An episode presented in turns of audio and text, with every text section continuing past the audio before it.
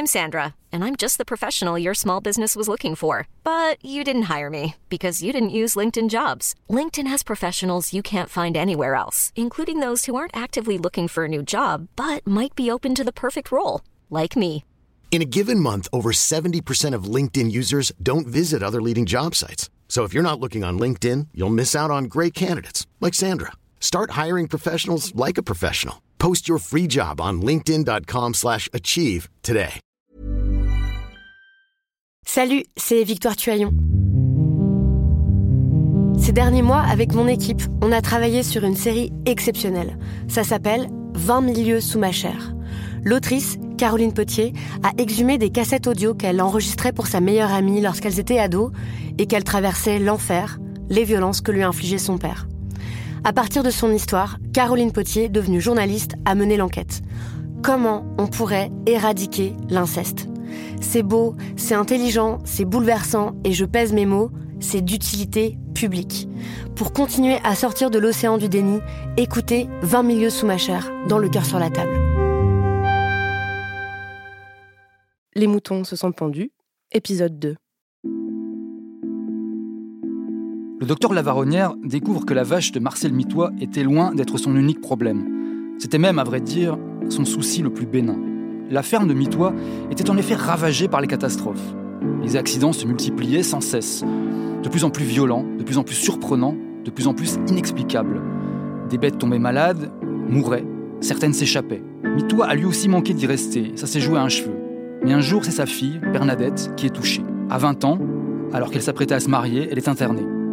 D'un jour à l'autre, sans raison, sans signe avant-coureur, elle est, comme on dit, tombée folle.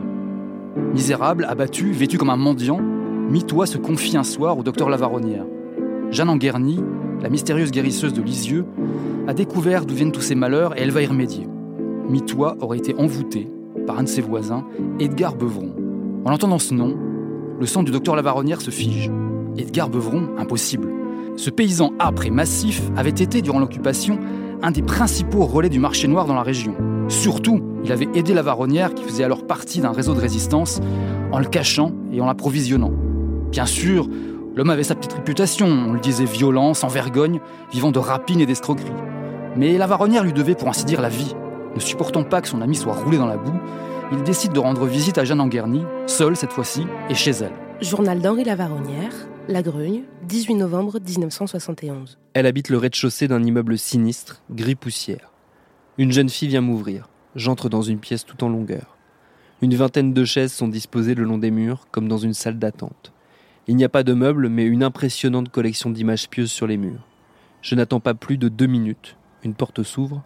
Madame Anguerny s'avance vers moi. C'est la première fois que je la vois debout. Elle marche difficilement. Après quelques politesses d'usage, la Varonnière la questionne sur Marcel Mitois et Edgar Beuvron. Jeanne Anguerny l'écoute patiemment en souriant. Puis très calmement, lui explique que s'il ne comprend pas, c'est tout à fait normal, et qu'elle ne cherchera nullement à le convaincre. Mais elle a fait son travail. Elle a répondu à l'appel de Mitois, elle est venue à son secours. Elle lui explique que Beuvron habite une maison qui appartient à Mitois, et que celui-ci a annoncé quelques mois plus tôt qu'il voulait la récupérer pour la donner à sa fille, Bernadette, qui était sur le point de se marier. Malgré les multiples avertissements et la menace d'un huissier, Beuvron a refusé de quitter la maison et les malheurs de Mitois ont alors commencé.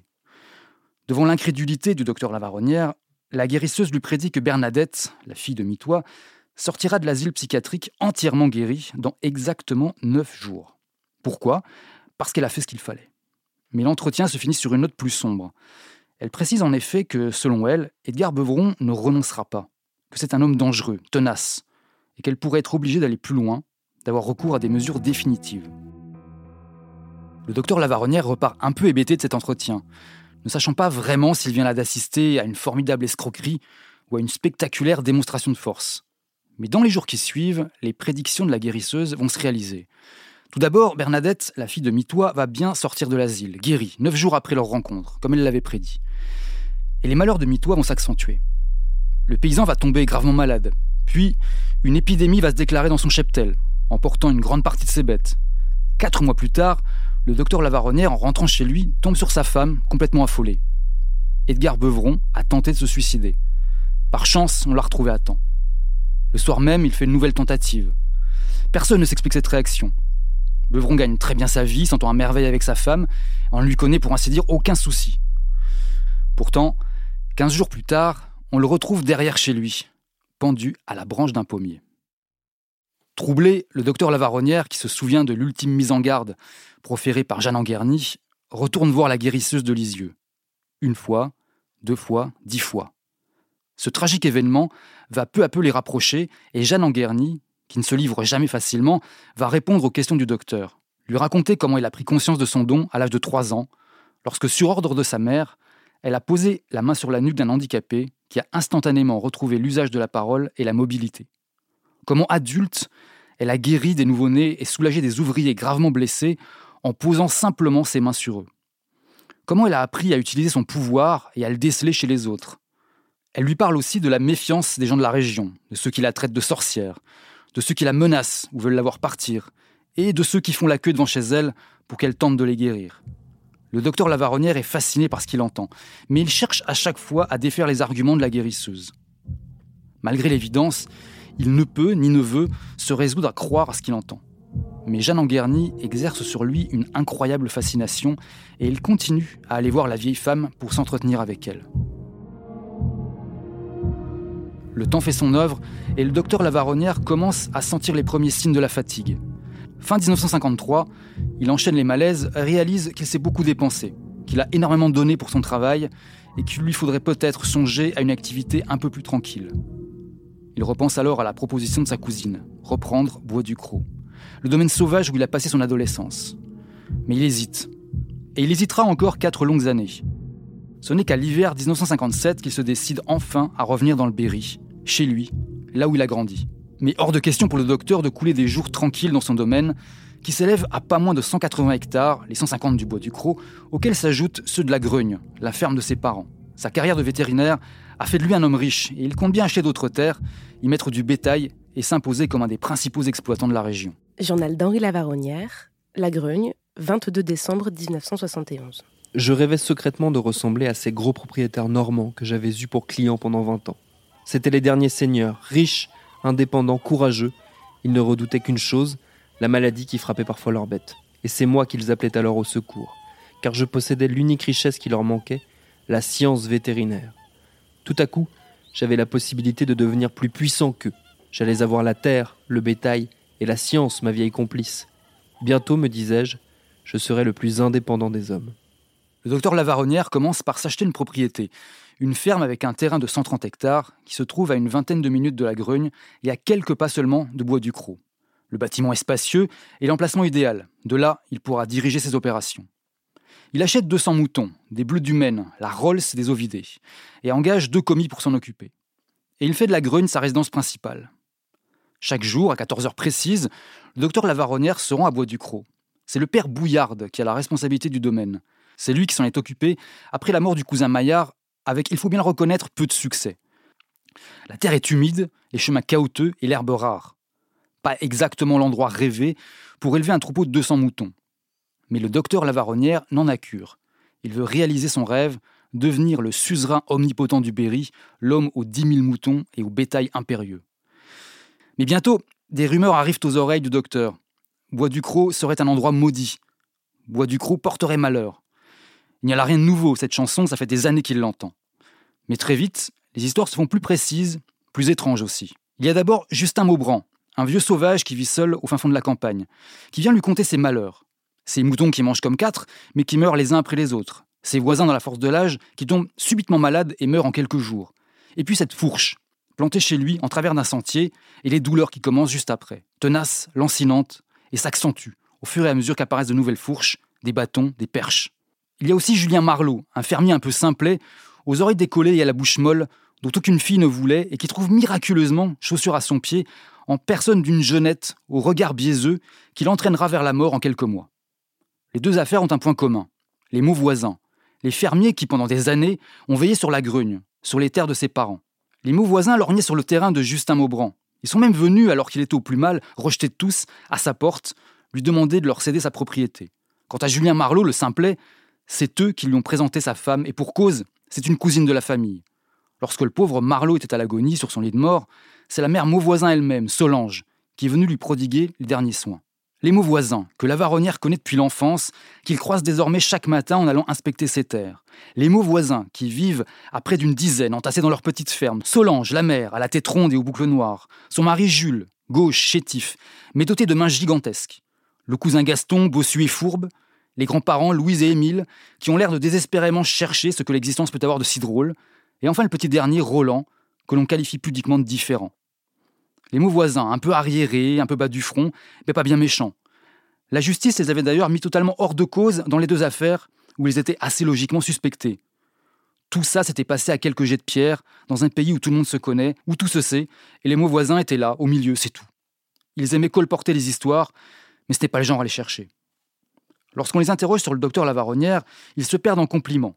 Ils lui sont reconnaissants d'avoir soigné leur bête gratuitement. Il voit en lui quelqu'un avec un grand cœur et un bon catholique, ce qui ne gâche rien. Et c'est avec un plaisir sincère qu'il s'occupe de son ménage, l'invite à souper et lui offre à l'occasion un verre de prune. Mais leurs louanges et leurs attentions n'y feront rien. Comme Justin Maubran, comme Julien Marlot, le docteur Lavaronnière va lui aussi commencer à rencontrer de bien étranges problèmes. Il y a d'abord sa maison de la Grugne, la maison dans laquelle il a grandi, qui chaque jour à la même heure s'anime de bruits étranges, comme si elle grognait. Journal d'Henri Lavaronnière, La Grugne, 6 décembre 1971. J'entendis à nouveau les coups, comme la veille. Je regardais ma montre, il était exactement 23 heures. Il me semblait difficile d'accuser encore les charpentes. Cinq minutes plus tard, le vacarme cessait. Ce phénomène se produisit avec la régularité d'un mouvement d'horlogerie, chaque nuit que je passais dans cette vieille demeure. La maison grognait, sans raison apparente. Mais il y a pire pour le docteur. Ces moutons, ces agneaux de compétition, succombent les uns après les autres. En quelques mois à peine, il en perd près d'une centaine, sans comprendre pourquoi. Il pratique des autopsies, consulte l'Institut bactériologique Mérieux à Lyon, l'Institut de sérothérapie de Toulouse, l'Institut Pasteur à Paris et même le laboratoire central de recherche vétérinaire du ministère de l'Agriculture. Tous les scientifiques qu'il rencontre se montrent impuissants. Aucun n'est capable d'expliquer pourquoi les moutons du docteur Lavaronnière meurent, et encore moins comment y remédier. Plus étrange encore, au laboratoire de recherche du ministère de l'Agriculture, le docteur confie trois moutons à l'article de la mort, qui retrouvent leur pleine santé en quelques heures à peine. En constatant ce phénomène, Henri Lavaronnière dissémine les moutons qui lui restent dans plusieurs fermes environnantes, et le même phénomène se produit. Plus troublant encore, il fait venir sur ces terres des moutons d'autres fermes et les mélange aux siens. Très vite, il constate que les moutons extérieurs se portent à merveille tandis que les siens dépérissent à vue d'œil. Enfin, le docteur voit également sa santé décliner, de manière aussi brutale que spectaculaire. Le moindre effort lui coûte, et il a de plus en plus de mal à tenir son journal. Et il constate que lui aussi retrouve la santé lorsqu'il s'éloigne de la maison et de ses terres. Il consulte de nombreux médecins, d'éminents spécialistes, mais rien n'y fait. Son cas empire chaque jour un peu plus. En proie à la terreur et au désespoir, il fait appel à la seule personne qu'il croit capable de lui apporter une solution, Jeanne Anguerny, la guérisseuse de Lisieux. Journal d'Henri Lavaronnière, La Grugne, 3 janvier 1972. J'envoyai un télégramme à Madame Angarny un lundi matin. C'était à la fin du mois d'avril. Les fêtes de Pâques avaient été particulièrement dures. Jamais la malédiction n'avait pesé aussi fort. Le texte ne portait que quatre mots. Venez vite. Situation désespérée. Elle est arrivée le lendemain soir et s'est aussitôt mise au travail. C'est à la lueur des phares que Madame Angarny découvrit Bois du Cros. Je me souviens très bien qu'en descendant de voiture, elle eut comme un grand frisson. Vous avez bien fait de m'appeler. Il ronronne comme la mort autour d'un agonisant. Je lui demandai de quoi elle voulait parler, mais elle ne répondit pas. Elle avait changé d'expression, semblait nerveuse, marchait vite, fouillant l'obscurité, changeant brusquement de direction, marmonnant d'étranges paroles sifflantes. Je m'étais muni d'une torche électrique et je tentais de la suivre tant bien que mal à travers les champs. Soudain, elle se retourna vers moi et me dit d'une voix que je ne lui connaissais pas, dure, hargneuse Éteignez Pas besoin de lumière. Il n'y avait pas de lune. Le ciel était noir de nuages. Madame Angarny n'était plus qu'une ombre difforme qui paraissait ne plus marcher, mais glisser sur le sol. Très vite, sans bruit. Je voulus me lancer derrière elle, mais l'obscurité se dressait comme un mur. Je trébuchai plusieurs fois. Elle avait disparu dans la nuit. Et soudain, dans cette obscurité épaisse, dans ce silence anormal, je fus pris de panique. Je me mis à courir sans oser allumer ma lampe torche. Je manquais de m'étaler à tout instant. Mes poumons faisaient un bruit de forge. Je gardais dans les yeux, obsédante, la dernière image de Madame Anguerny, avant qu'elle ne s'évanouisse dans l'obscurité. Un visage de chat, triangulaire, agressif, son corps bancal tassé comme s'il allait bondir, et ses yeux si lumineux, presque métalliques. Je m'étais arrêté, essoufflé. Pas un cri d'oiseau, pas un bruissement de feuilles. Un silence sépulcral. À cet instant, j'étais hanté par le souvenir de la mort de Beuvron. Il me sembla mieux comprendre comment elle avait pu le tuer. Quelques heures plus tard, Jeanne Anguerny annonce au docteur et à sa femme que son travail est terminé. Elle leur en fait la promesse. Avant 24 heures, ils seront totalement libérés de leurs problèmes. Et en effet, dès l'après-midi qui suit, tout semble rentrer dans l'ordre, comme par enchantement. Les douleurs du docteur s'effacent, les bêtes se portent mieux. Pendant les deux semaines qui suivent l'intervention de Jeanne Anguerny, Henri Lavaronnière se croit tiré d'affaire. Et puis un jeudi matin, 15 jours exactement après la visite de la guérisseuse, le docteur est réveillé en sursaut par le père Bouillarde, horrifié, qui lui crie Il faut que vous veniez, monsieur, vite. Les moutons se sont pendus.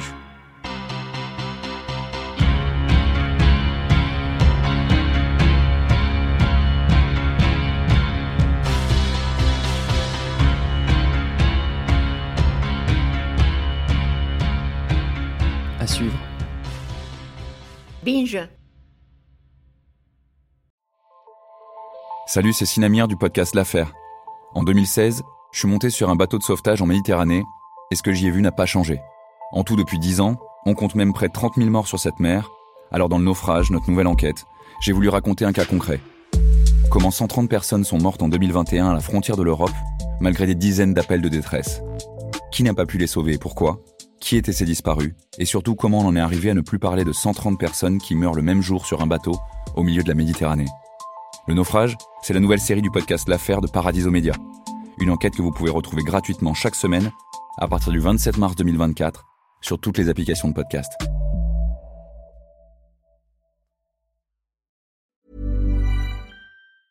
Ever catch yourself eating the same flavorless dinner three days in a row? Dreaming of something better? Well, HelloFresh is your guilt-free dream come true, baby. It's me, Kiki Palmer. Let's wake up those taste buds with hot, juicy pecan-crusted chicken or garlic butter shrimp scampi. Mm. Hello Fresh. Stop dreaming of all the delicious possibilities and dig in at HelloFresh.com. Let's get this dinner party started.